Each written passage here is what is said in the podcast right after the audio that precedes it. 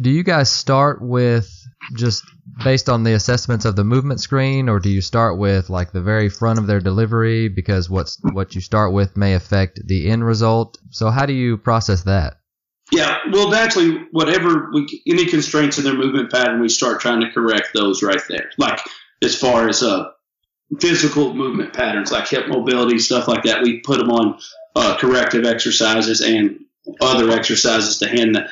But when we go working on their delivery, we will always start with arm action. Any disconnection in the arm action, we will try to fix that first uh, and get it connected to the spine. Let it be working with the body, not separated from the body. That's what we mean by being connected. And then we will address the other issues of the delivery, which could be lower half or torque, which most people call hip shoulder separation, that kind of stuff. And the reason why we do that is we feel your arm has to be connected first because if we start working and, and, create a better lower half and create more, for instance, horsepower going through the system and your arm is still disconnected, we're actually putting or increasing your chance of getting injured because we're putting more energy in the system and you are disconnected with your arm. So if we get the arm connected first, then we feel like we can add as much energy through the system as we possibly can. And that way you can progress in a safer, more uh, durable and steady way than you could if we just try to go out and let's just throw and you have a bad arm action or a disconnection, then we're put, we're actually increasing that guy's chance of getting hurt, and that's the last thing we want to do when they come to us. Our job's to get them better, and it does us no good if we get the guy five miles an hour, but three months down the road he's on the shelf. We didn't help that kid. We have to help him stay healthy too. That's the key part first, because when we send him back to his high school or college coach, he has to be durable. That's what that guy wants. You know, our first thing is kind of like the hypocritical do no harm. you know, at least send him back where he's going to be healthy and then work on getting and progressing his ability and getting better. You talked about the arm being connected to the spine, and I know we're on audio mm-hmm. and there's no video. Is there a way that you could explain what that looks like through audio for our listeners? Uh, yeah, the best way is the body just the arm just moves with the body. The body is the main contributor. Uh, you'll see guys that the arm looks like for better and it just gets away from the body. It's like separate pieces moving. The body's moving one way and the arm's moving another way. That's disconnected. And then you see guys like a lot of you know like Zack Greinke and those guys who arm just kind of just moves along with their body. It's like their arm is just reacting to what their body is doing and they're not their arms not leading the way. So it's hard to explain, but it's one of those things where we see the spine initiates the movement in the arms. That's what we mean by being connected. It's not where the arms start moving first and then the body tries to play catch up with the rotation and stuff. It's hard to show without pictures, but that's the best way to describe it is uh, the rotation the rotation of the body and the arm starts from the spine and moves outward. It's just like a hitter. Most guys can understand when a guy has a connected swing, the body is turning the barrel of the bat. And then when they have a disconnected swing, their hands get away from their body and their arms are swinging the bat. It's kind of the same way with throwing. If you can imagine, it's just my body is turning my arm and making it lay back and deliver the ball instead of getting my hand away from me and it, the arm getting or the hand getting way away from me as I start rotating way away from my head and disconnected. So it's kind of the same premise with hitters and pitchers. It just you have to look a little different now. The the hand is the is the bat part for the pitcher instead of the basically the same thing. The hands get away with the bat. If the hand gets way away from the body and the delivery, is disconnected. Oh, that's a great explanation. If we were going to look at uh, some professional pitchers that seem to have connected arms. Uh, who would you recommend? Well, Greg Maddux, because uh, you can always go find him. He was un- one of the most connected persons of all time. Nolan Ryan. I always suggest go look at Hall of Famers because more than likely they were really connected because they had to stay healthy, they had to be really good, and they had to be, do it for a long period of time. Okay, so you you can't be disconnected very often to get away, and and those three things happen. You know, Nolan Ryan, Greg Maddux, Pedro Martinez, Randy Johnson, uh, Roger Clemens. They all threw differently, but they were all fairly. They were all really connected in their delivery. Nowadays, it gets harder and harder to find guys that are connected. Yeah, um, guys are muscling the ball up a little bit more. You know, they're putting a lot of energy through the system and they're able to throw it hard, but it's not in the most efficient way sometimes or the most connected uh, way now. So it's it's harder to find guys. So I always advise when we have kids come and they say who to look at, I say go find Hall of Famers or guys that have been All Stars and they've been pitching for you know eight plus years, healthy, you know, no major issues or anything. And those guys, nine times out of ten, are going to be the guys that are really connected. So, you know, the flavor of the year is not necessarily always the best guy to go look at. Just because he's really good this year doesn't mean he's not going to be injured next year. You know, let him have some track record. And usually, when they have a track record of logging a lot of innings, staying healthy, that kind of stuff over multiple years, then those are the guys that you want to try to go see and start studying. So, in essence, what you're saying is just do what the best ever have done. Yeah, that's that's the best way, and and visual is the best way of, of learning, and just imitation. You know, I know when I grew up, I you know I would well, I'd try to be Nolan Ryan in the backyard, or I would try to be Dwight Gooden or Roger Clemens or whoever was pitching, you know, that was really good at that time. And that's what you do. You'd see them and we would go, they do that a lot in the Latin countries. You know, their, their best teacher is watching Pedro pitch and try to go throw like Pedro that's that they don't have the coaches in the individual structure at younger age sometimes, and sometimes that may actually be a, a benefit to them because they get to experiment and feel how their body moves freely and not ha- anytime they make something that doesn't look good to the coach's eye movement gets corrected right away when that might not be what how their body wants to move. Everybody's body's going to move a little bit differently. You know you just got to figure out what's going to work for them, but long as it's within that ramification of being connected. Nolan Ryan and Pedro threw different, but you know, if you tried to make Pedro throw like Nolan Ryan, we probably don't have Pedro Martinez, or vice versa. Probably make Nolan Ryan try to throw like Pedro Martinez. We don't, we didn't have Nolan Ryan. So sometimes that you have to let them have that freedom of of trying to figure some things out, just with guided discovery. And what I mean is, hey, this is the path I want you to go down. Keep it between the bar ditches.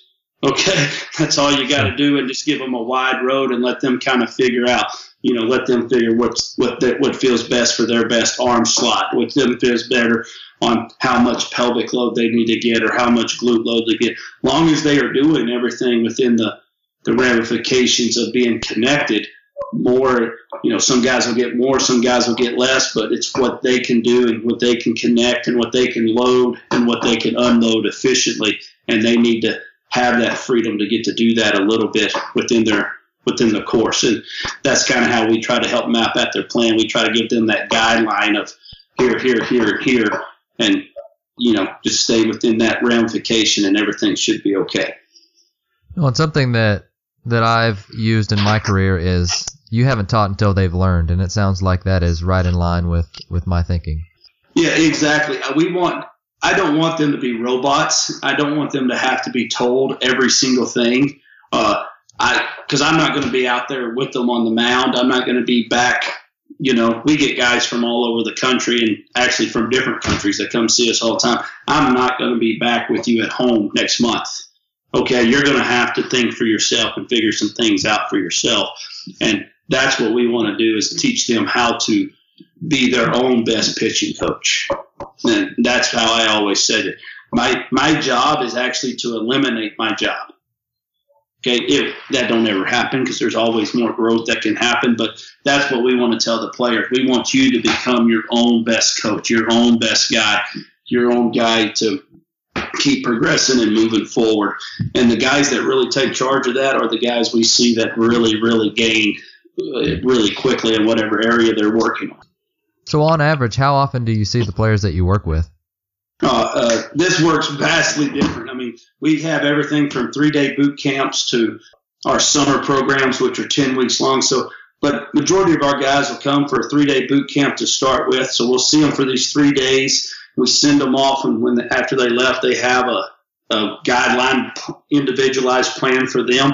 And then we have an online program that we offer to them then after that. And most, a lot of guys take us up on that, and then they send in of new videos and new they fill out the workout sheets that they were given and information. They send that in every month. We reevaluate it and send it back out to them. So we could see a guy for uh, three days and then he comes back six months later, or we can see a guy three days and he does ongoing training. We can see a guy uh, in our summer program, like six to come up. We'll have guys that will come in for two weeks at sessions or guys that may stay for the whole summer, which is 10 weeks long. So that's the hard part of where it comes is we get such a variety of, of different stays and time frames for what people can handle. Because you know not everybody can just come and stay for 10 weeks. It's not into it's not in their plan you know or, or their structure of what they can do. So we try to best get whatever that guy is whatever his time frame is. We just try to maximize what it what we can get done in that period of time and help him with whatever we could do and move on from there so we you know Naturally, would we like to see them for 10 weeks every summer? Absolutely. you know, where we can really work with them, but realistically, that's not feasible. So uh, we have to do the best we can with the time we have for those guys. Now, I'm sure you guys still work with players who are in season. So, can you tell us the differences between in season workouts and off season workouts? Yeah, yeah, we do it all the time. We, we tell guys, you know, we basically have four types of four times a year we have we call it off season one. It's the off season right after your season because uh, that's a different time for most guys. That's a time when we have to start. We're not ready to push the envelope yet because you just probably went through a full season. Your body needs a little recovery time, but sitting on the couch drinking a Dr. Pepper and eating Doritos is not recovery. Okay, so we, we have a plan for that period, and it's really short. It's usually about a two to four weeks uh, that part. And then we have our normal off season, which that's now ramping up and pushing the envelope. And we call our off season time as your time to try to increase your ability, which means throw it harder, create more spin on your breaking ball, whatever it is, your ability, things that coaches and scouts measure. That's what players don't understand sometimes. We say they are measuring your skill. They're not measuring your skill most of the time.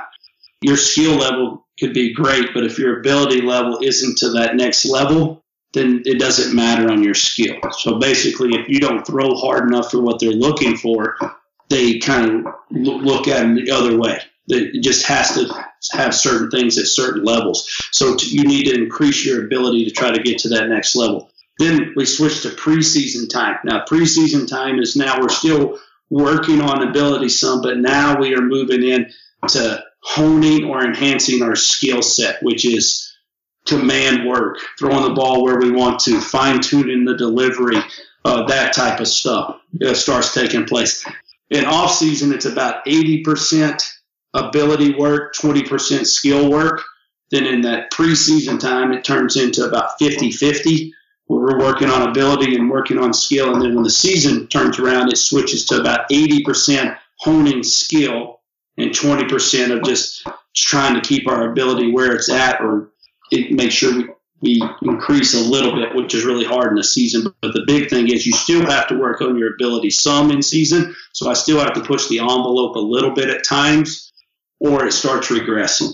So that's how we kind of break it up. So our in season time is skill honing or enhancing more, but making sure we still get a little bit of at least one or two days a week of where we're doing a little bit of making sure our ability stays where it's at or trying to slightly increase it, which is, you know, Orange Street stuff or velocity enhancement or really just working if it's breaking ball stuff, working on spin, whatever whatever your ability level is, we have to make sure we can keep that because we've all seen as coaches that guy that regresses as a season goes on. Velocity starts dropping, breaking ball starts getting flatter, all that, because all he did was work on skill only during the season, and that starts reducing and, and going back. His ability started regressing, and he couldn't keep his velo where it was or his breaking ball as sharp as it was because he'd never truly worked at that max effort between outings ever you know, you have to do it a little bit. You have to be careful on how much to do it, but between outings, you still have to work at max effort on some things once or twice a week.